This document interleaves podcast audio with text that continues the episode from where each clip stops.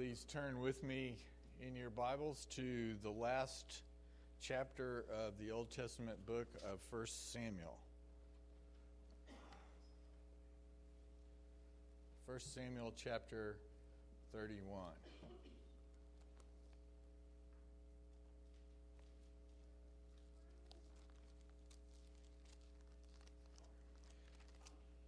As mentioned before, the end of 1 Samuel is arranged so that the reader can't help but see, once again, what has been a back and forth contrast of the two main characters, or two of the main characters. Saul, the reigning king of Israel, whom the people demanded to have so they could be like the nations around them, and David, the king to be, already anointed by God, but not yet on the throne. In chapter 27, we saw David's dilemma as his idea to seek refuge from King Saul with the Philistines turns from working out really well at first to putting David into an impossible and a deadly position. In chapter 28, we see Saul's dilemma as his idea to consult a medium for direction actually affirms the overwhelming terror that he feels as he prepares to face the huge and powerful Philistine army camped right across from him.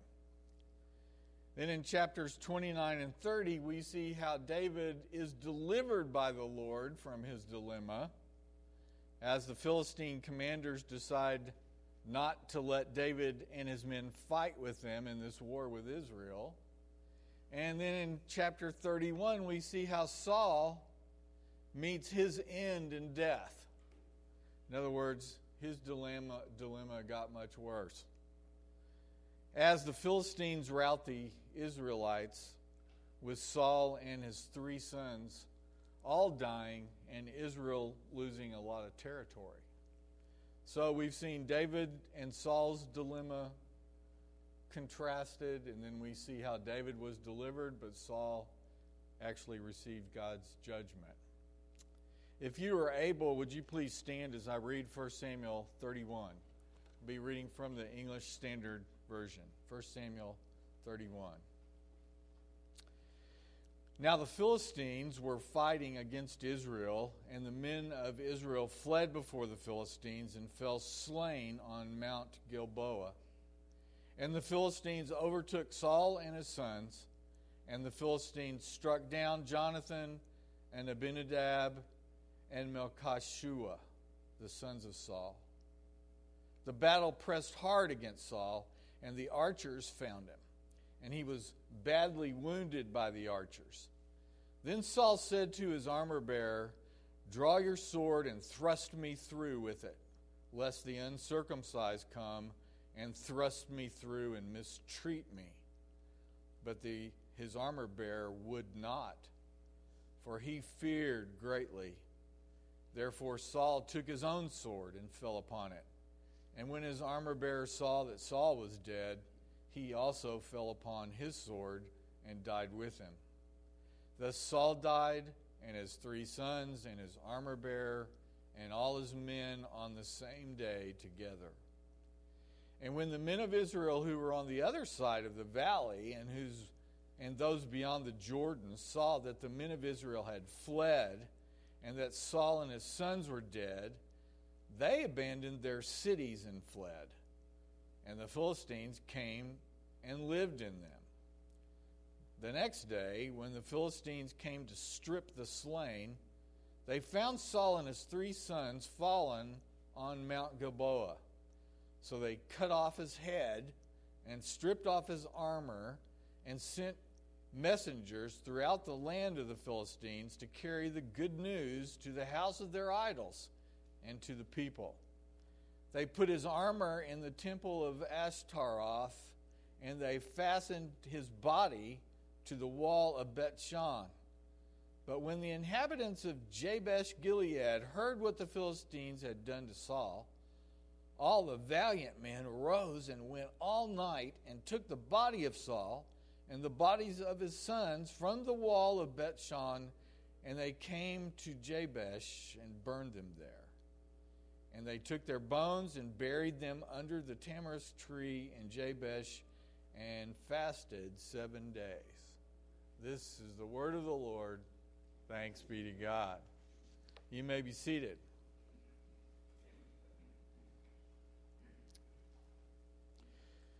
First, let's look at the overview. The introductory summary is really in the first two verses. Verse 1 Now the Philistines were fighting against Israel. That's the correct verb tense, and it shows a continuing action. The Philistines were fighting instead of the Philist- now the Philistines fought or had fought. This has been correctly revised in more recent ESV translations, but some tr- translations still have it in the past tense. Chapter 31 takes us from David's deliverance and then his subsequent dealing with the Amalekite raiders of Ziklag in the south part of the countryside to the battle that has already started when the Philistines and Israel, with the Philistines and Israel in the north. The rest of verse 1 and then verse 2 give us a summary of what then happened, and it is not pretty.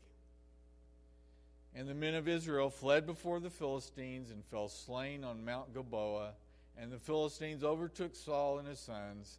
And the Philistines struck down Jonathan and Abinadab and Malchishua, the sons of Saul. In other words, the enemies of the Lord definitively win the battle. Jonathan, if you'll notice, is the first recorded casual, casualty of the battle at Mount Gilboa. Now, before we rush into label this whole mess as only a huge tragedy, and you know what? Especially Jonathan's death is a terrible tragedy. We need to consider one of the most important truths in all of Scripture that is right before our eyes and illustrated in and by the death of Jonathan. But you say, well, there's nothing really said about Jonathan here. And then he's mentioned in verse 6 too, except that he was killed. Well, slow down and consider.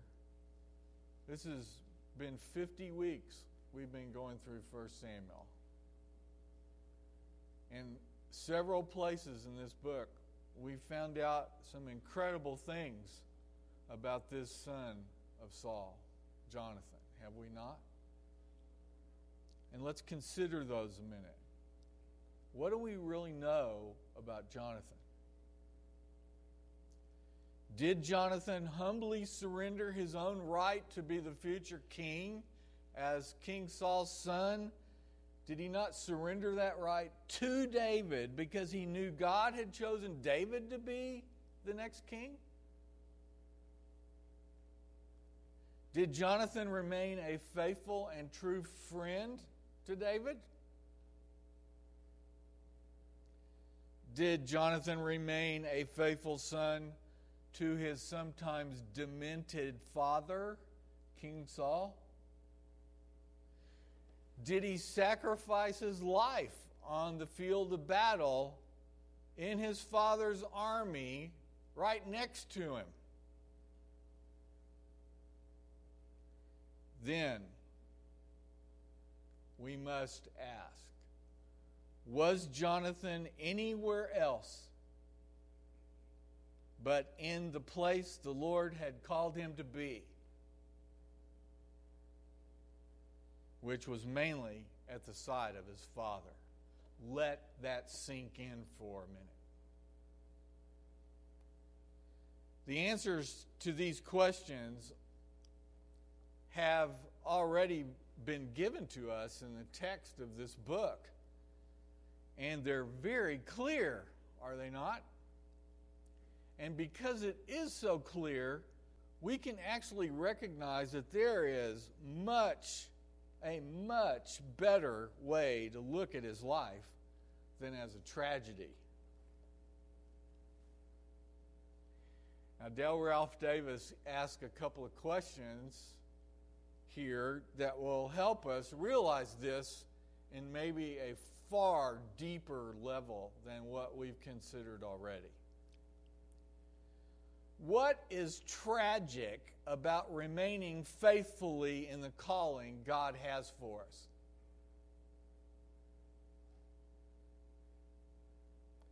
Was it tragic that Jonathan laid aside the kingdom he could not have to enter a kingdom that he could not lose?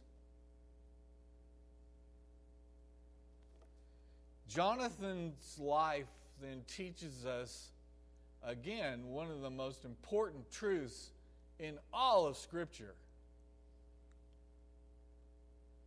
And that is that living a worthy life humbly before the Lord in faith does not depend on what our circumstances are.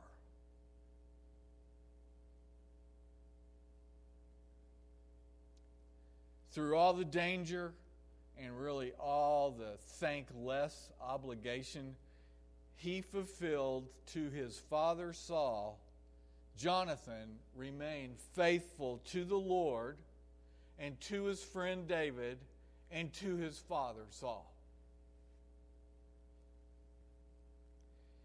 That is not a tragic life. It's a glorious work of the Lord in his humble servant, Jonathan.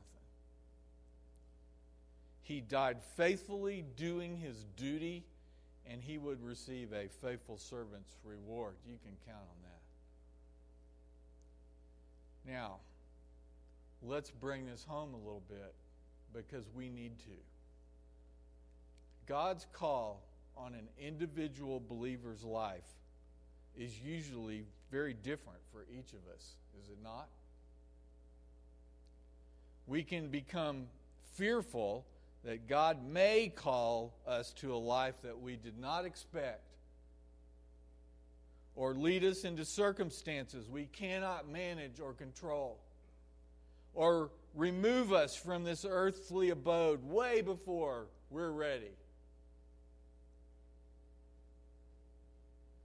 This fear then actually rules us and we become tethered to it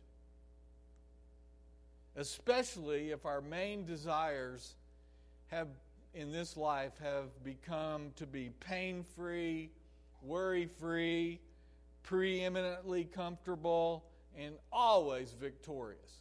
If those are our main desires in life, you can expect to be what? Drastically disappointed in every area. Think of Jonathan. Think of his relationship with his incredible friend David, who he willingly acknowledged as God's next choice and did everything he could to encourage him. Not to mention being the son of Saul which had to be a trip. And he remained faithful to his Lord throughout. We saw that over and over and over again. So think of your circumstances. What are you griping about this morning?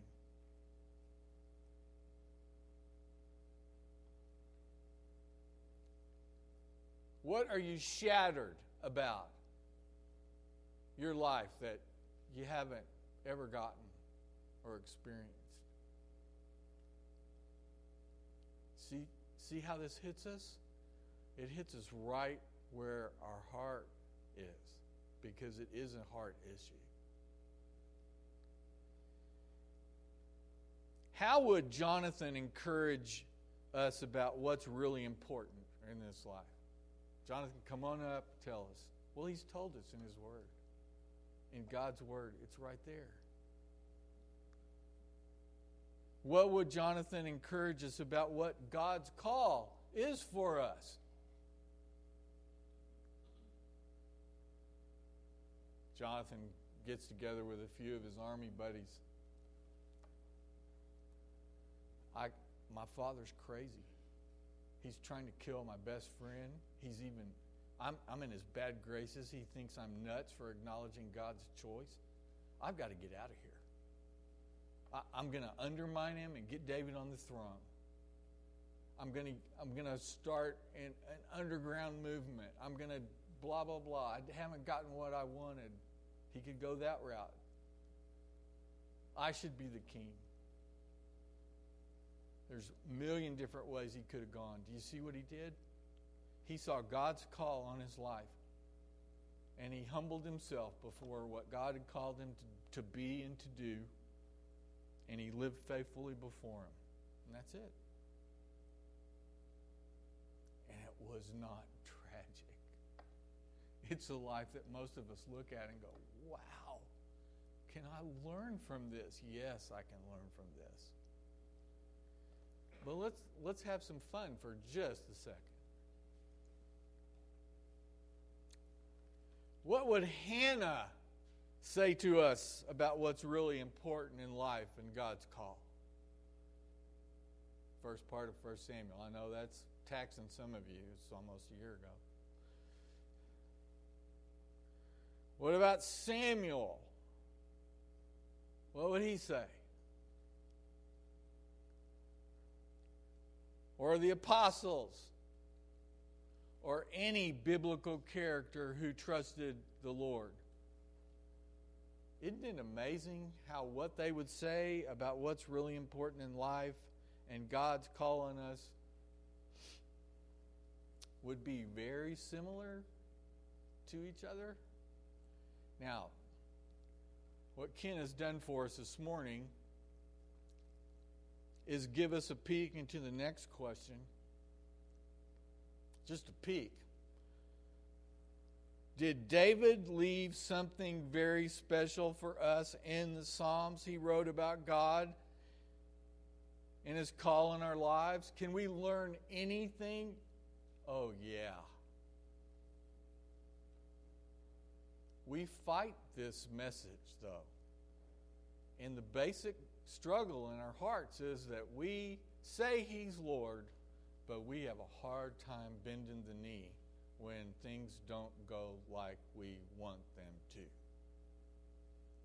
And that's true for each of us. Do you see the point?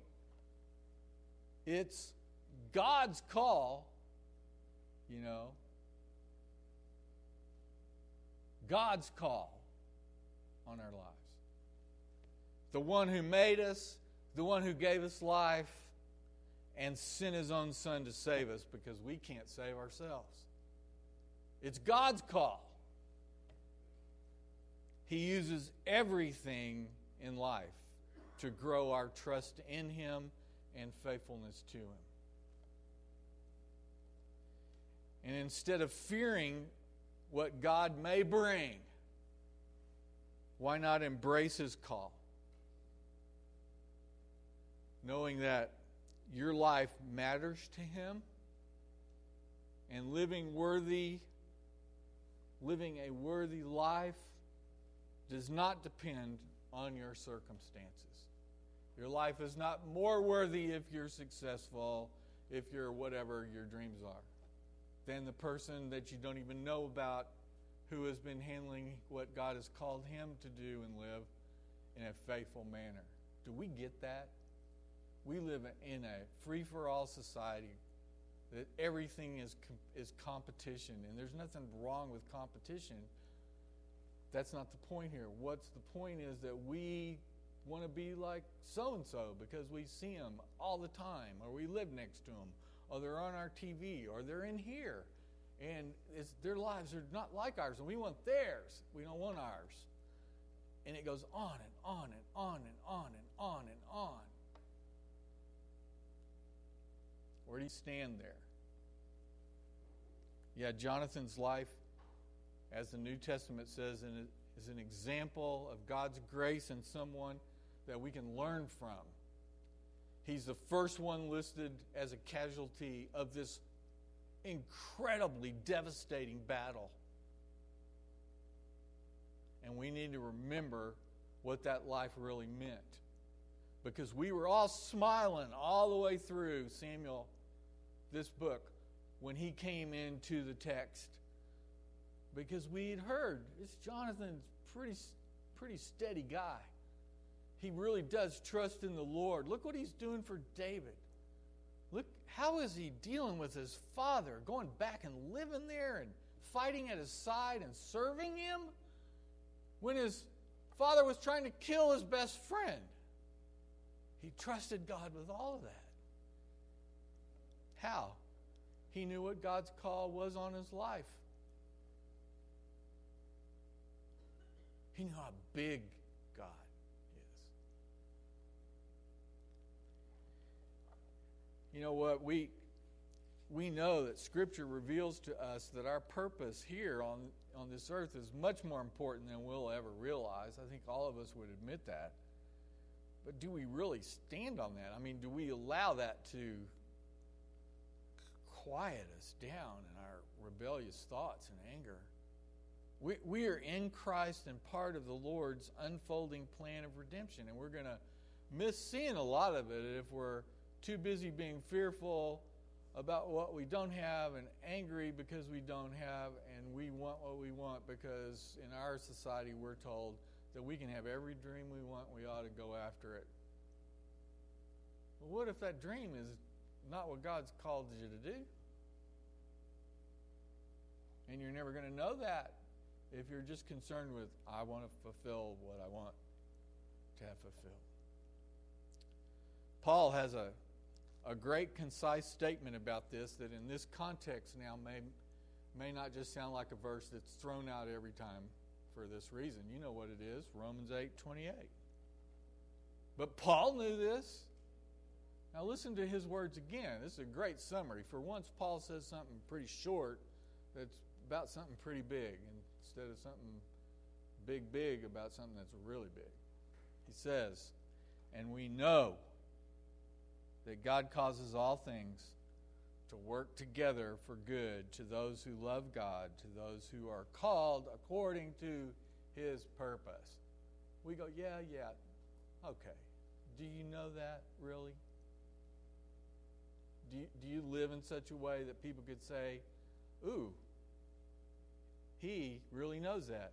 She really knows that. They live that way. That's how you know whether you know something. Do you know that? Are you learning to live in such a way that the surpassing worth of knowing Christ Jesus your Lord, yeah, this is also Paul, you can tell, keeps you on the path of being faithful to the Lord in every circumstance? Because it will are you learning to live in such a way that the surpassing worth of knowing Christ Jesus, your Lord, keeps you in the path of being faithful to the Lord in every circumstance?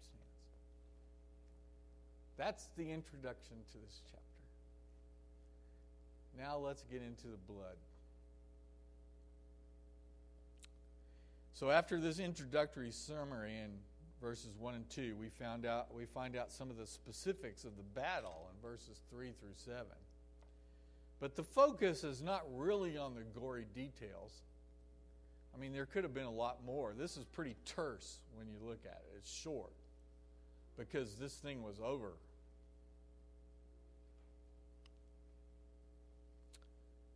What are we supposed to get here? We are pr- primarily supposed to see how God's word is being fulfilled in and through these details.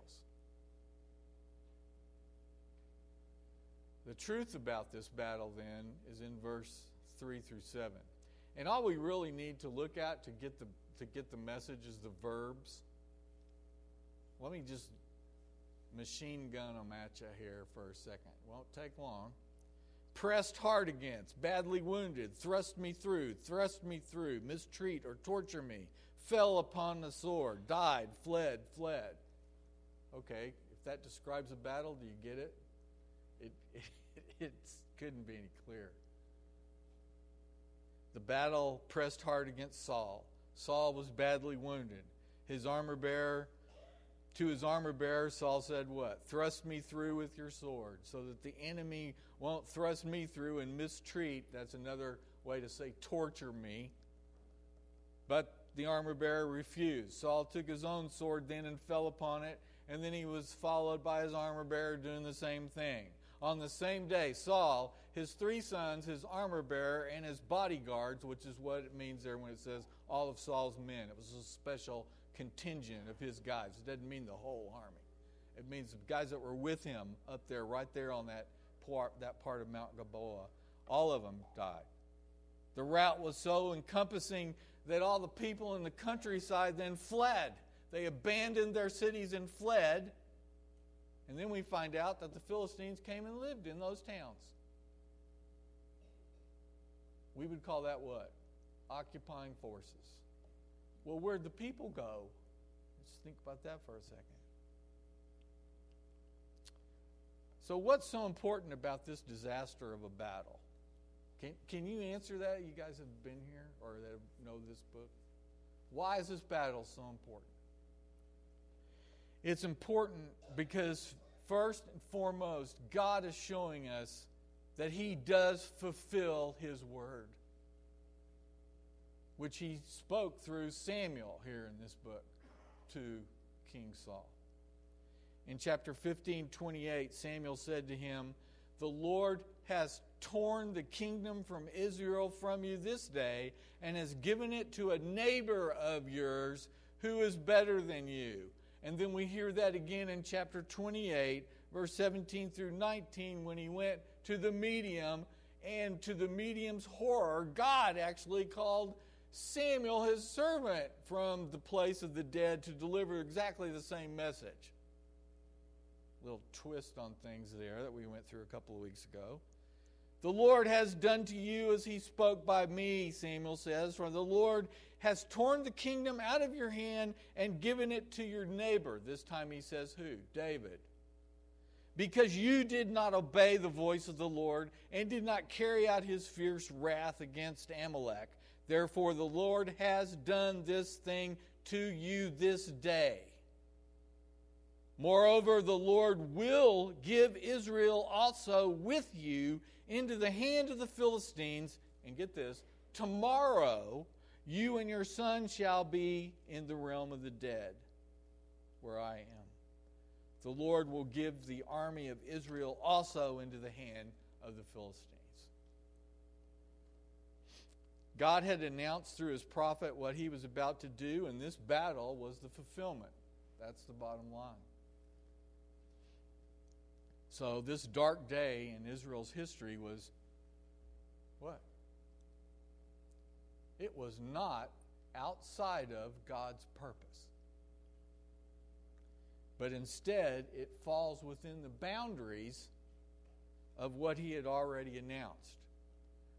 Our dear departed brother Riley Troth would say, and several of you can say this, it was within the parameters.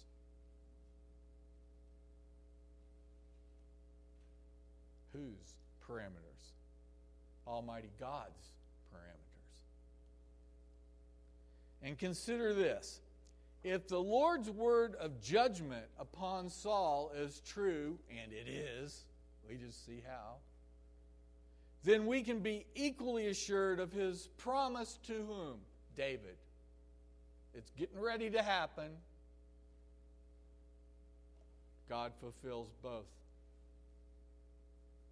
This again reminds us that whether the circumstances look like to us they're in darkness or in light, what really matters, what really matters is that we have a God who speaks a true and faithful word. That's what we're depending on. If you know him? You have a God whose promises he will fulfill to you about your eternal state, about his presence with you. That his purposes really are good in the big scheme of everything that we don't understand. A striking observation in this section here is not what Saul did, it's what Saul didn't do. Saul does not cry out to the Lord for help on that mountain when he had been shot, riddled with who knows how many arrows. What had happened was, I, I've told you this before, and, and we're going to see it again in a minute, but this is a huge valley, and Mount Gilboa is on one side, and on, on the kind of the southeastern side, and all the Philistines are on kind of the northwestern side. And the Philistines had many chariots. Israel didn't have one. So as they come flying down this valley, the Israelites are just running for their lives. They knew that they had this stuff, so they were already kind of. Saul was camped on Mount Gilboa. That's where it was. There was a spring at the foot of the hills. But man, they took off. And then all the archers took over. Sitting ducks.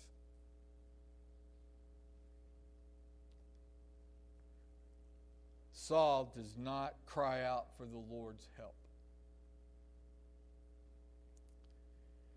Richard Phillips writes Saul died as he had lived in hardened self will and without faith in God's salvation, not even crying out to the Lord with his dying breath, all through his reign. His reign, no hand had injured him all the way through it. No hand had injured him. Think of David in the cave, sneaking in the camp. Nobody laid a hand on him. No hand had injured him but his own. Talk about irony. And as he lived, so he died. He was his own undoing and his own murderer. Compare what Saul did not do here to what David prayed in Psalm 59, verses 1 and 2 at a time when Saul sent ruffians to slay David in his own house at night. Do You remember that story? It actually says this in the title of this song, psalm. When Saul sent men to David's house to slay him. Psalm 59. Listen, this is what David did in a situation where he was cornered and it looks like his death was imminent. Deliver me from my enemies, O my God Set me securely on high, away from those who rise up against me.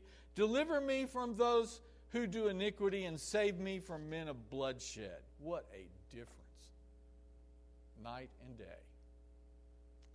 Saul's armor bearer would not follow Saul's command to thrust him through. Why? For the same reason David didn't lay, a hand on him when the opportunity presented itself at least two times. Saul was still the Lord's, the Lord's anointed. The Lord used Mount Gilboa, therefore, in this disastrous defeat to once again expose the foolishness of Israel's idolatry. This is another big, a big picture issue we need to see as we wrap this book up. What, what do I mean by that? Well, back in chapter 8, remember the people of Israel had voiced really what was a craving for a king, to have a king like all the nations around them. Somebody that looked like a king and acted like a king and would defend them in their wars. In other words, they claimed they needed a new political system and that their real concern was defense. Maybe I'll have a disclaimer at this point. They thought this would be progress, but the Lord calls it idolatry. Chapter 31 of 1 Samuel shows that where trust, it shows where trust in the political process, complete trust in a political process, brings a people. Where did it bring them?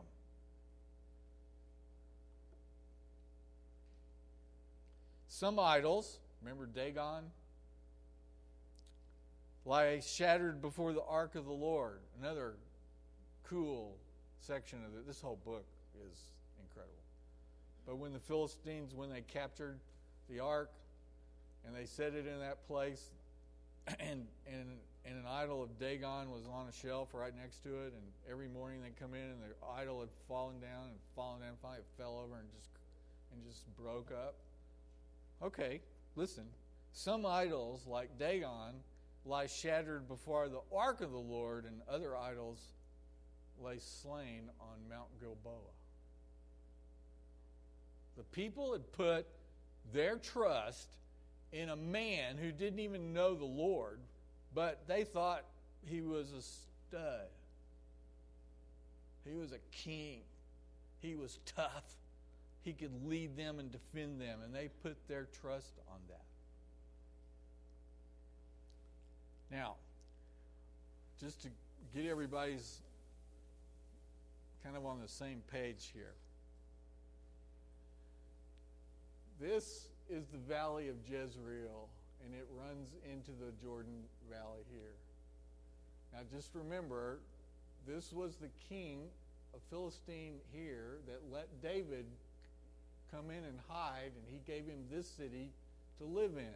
David, at this point during this battle, is rescuing the families Remember from the last chapter. Um, and going back to Ziklag, and here's that that creek where he left 200 guys. It kind of runs down here and goes like this, and then comes back up. So it's about 10 miles where they left them, but they went way down into the baptistry somewhere um, to find them. Okay, so that's what he's doing. He's a really a long way away from this battle. This battle is right there on Mount Gilboa. That's where Saul died.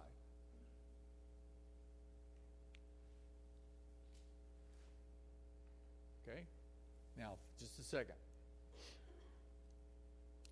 His body and the body of his three sons were on that mountain. Marty and I got to, and Megan got to go, you know, a long time ago, seems like now. When was that? 2000? And we stood on the top of that mountain, and then we saw the wall in Bet Shan where they had nailed or hung or whatever they did to put the bodies on the wall after they'd cut Saul's head off. And the association of um, the Lord with his people here is unmistakable. This is the way ancient people do it, but we, we kind of do it like this too. If your army slaughters my army, then your God is greater than my God, more powerful than my God. So you proclaim that victory every way you can think of, and boy, did the Philistines do that. Saul's head is cut off. Now remember, somebody else cut off somebody else's hero's head. David, remember? This is sort of a revenge thing here, I think. But it was pretty common practice. And then his body and his son's bodies were hung on a wall in the city of Bet Shan, again, there, for display and ridicule. And the Philistines sent messages throughout the land of the good news of their victory, and Saul's armor was taken to the temple of Ashtoreth and Bethshan, And this was an important walled city. Any city that was big enough to have a wall was important because important because it was easily to defend. And it was at the junction of the Jezreel Valley and the Jordan River Valley. So this was a strategic location here. There's a whole, it, there's some hills here, but this valley goes all the way to the sea, and named other places in the Bible. Most of you have heard of that, but that's an important. It's an important place and it was actually the farthest eastern old Canaanite city. Now get this, it was the it was the city more to the east than anywhere that had never been. There's so much irony in this story, it's incredible. The Israelites didn't capture it when they came in to conquer the land. And what is sad and should sadden us as well is that the Lord's name is being mocked here. Do you get that? Dragged through the mud. One commentator wrote that once again, pagan evangelists were running all over the land chanting, Yahweh is a loser. I mean, this, the pressure was pretty tough. And then we see something incredible happen in the closing paragraph of this book that the Lord does to give us a gift. This is a gift here at the end. Because the men of Jabesh Gilead, and if I can hold this still, it's this dot right there. And they think this is where this town was. It's got to be some, somewhere right in here. It's about 10 miles from there to there. Now, that name should ring a bell. But some men of Jabesh Gilead, because of their gratitude at what Saul had done 40 years before then, gathered up their strength and their confidence and their faith, and in the middle of the night, they go from Jabesh Gilead to Bet Shan and somehow sneak in there and get the bodies off the wall and bring them back. This sounds like something crazy David and Jonathan would do. These were ordinary guys that weren't ordinary. Now, here's what was going on Saul and his sons had saved this city from the Ammonites back in chapter 11 of 1 Samuel right after, pretty, pretty soon after Saul had been chosen as king, so that by this act they honored Saul for his deliverance 40 years ago. They did this out of gratitude. Nahash the Ammonite had laid siege to their city and made a remo- the removal of every man's right eye a condition of su- surrendering. The people there said, We'll surrender to you Ammonite Nahash, and we will serve you. And his condition was when that happens, I'm going to take out the, the right eye of every man in there. Most guys are right handed, they can't fight with a sword real good their depth perception is off because you know they're they're using it. It was not it was a demeaning, shameful attack that had a little military strategy in with it. So, these Ammonites were so hot on themselves that the Jabesh Gilead elders asked them if they could have seven days to see if anybody would come rescue them. Because they had the, the city was surrounded. They said, sure, go try it. Well, they sent messengers back and forth. Saul heard of this. And, with, and he got a, a force together. And on the very last moment before they actually attacked the city. Because, see, the deals were you either let us rule you and you surrender and you will cut out your eyes, or we'll just wipe you out. I mean, it was either surrender and have your eyes out, or we'll wipe you out. Those were the two options. But these guys said, sure, go ahead, take seven days. And in that time, Saul did what? During that week, Saul heard of their plight. He raised up a force he came to the city and he delivered them in a decisive attack. And many people, me included, probably many of you, think that that was Saul's greatest act as a king. It was phenomenal. He did what God called him to do. And God was with him, allowing him to do what God had called, had allowed him to do, which was protect his people. So the valiant men of Jabesh Gilead did something that could we say was foolish and looked impossible? But it was from a debt of gratitude. We don't know how in the world they were able to remove the bodies and get them back. Only God knows, but they did. They burned the bodies first, probably because they were so mangled and mutilated But they saved the bones out of that and buried the bones. So burying the bones was was kind of the symbol of being the whole body being buried, and that was the proper way that we see in the Old Testament. and they also said that they fasted. Saul's reign as a king had begun with this deliverance of Jabesh Gilead. And it looked so hopeful, did it not? I mean, that was a great way to start.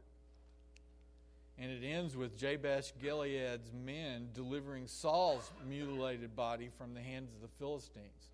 So, Saul's first act in delivering Jabesh Gilead from the Ammonites was really his only faithful and obedient act. And that's, that's incredible to think about as well. Here in chapter 31, the men of Jabesh Gilead arrive in the role in the role of true believers, true belief in the midst of a disaster.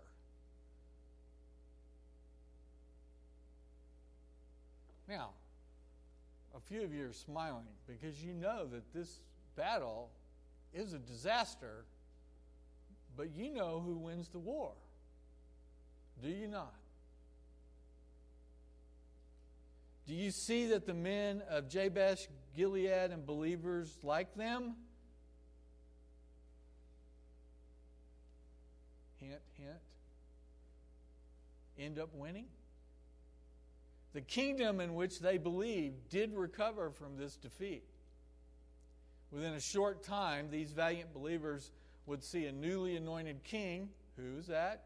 David. A man after God's own heart who would burst into this disastrous scene in what can only be called conquering might. The Lord has chosen a shepherd for the sheep fleeing their cities because of this Philistine victory. You still got that picture? This is a, a the sheep are scattered. They need a shepherd. And for the rest of the believers who see their leadership annihilated and much of the territory evacuated and then occupied. And as this book ends, nothing looks so depressing as the bodies scattered all over Mount Gilboa, but then it's not what man sees that matters.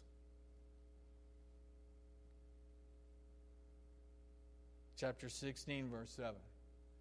But the Lord said to Samuel, Do not look at his appearance or at the height of his stature, because I've rejected him. For God sees not as man sees. For man looks at the outward appearance, but the Lord looks at the heart.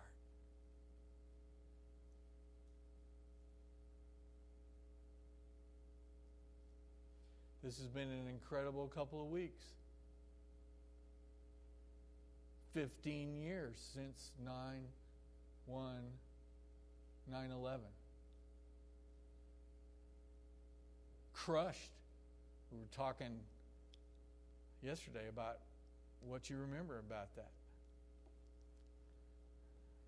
Are we learning to see as God sees and not as man sees, no matter what it, how personal it is, or how it includes our area, or our country, or this part of the world, or whatever? We serve the King of Kings. David points to him. He's a type of him. He will come back. He will make all things right. He will conquer all evil. He will judge righteously. We belong to him. And we need to help each other think that way when it just looks impossible. I got a text this morning from one of my best friends, my college roommate, who's going through incredible, what I would just call, I don't, I don't know where his endurance comes from. Actually, I do, which is why I'm telling you this. Hasn't been really gainfully employed in two years after some disasters in his life. And he sent this text that says, Bobby, I hope you have the joy of the Lord this day as you see God blessing his people through his word.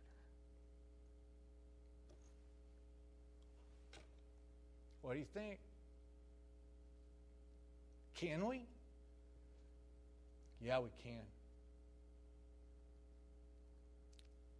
Let's pray. Oh Lord, may we live faithfully no matter what our circumstances may be. Trusting in you and your word because you and your word are true. Lord, may we be concerned with your honor, the honor of your name and of your work and your Son. And may we be encouraged by the confidence and faith that we see growing out of our genuine gratitude to you for sending us your Son, like those valiant men of Jabesh Gilead. We ask this in Christ's name. Amen. Would you please stand for our benediction?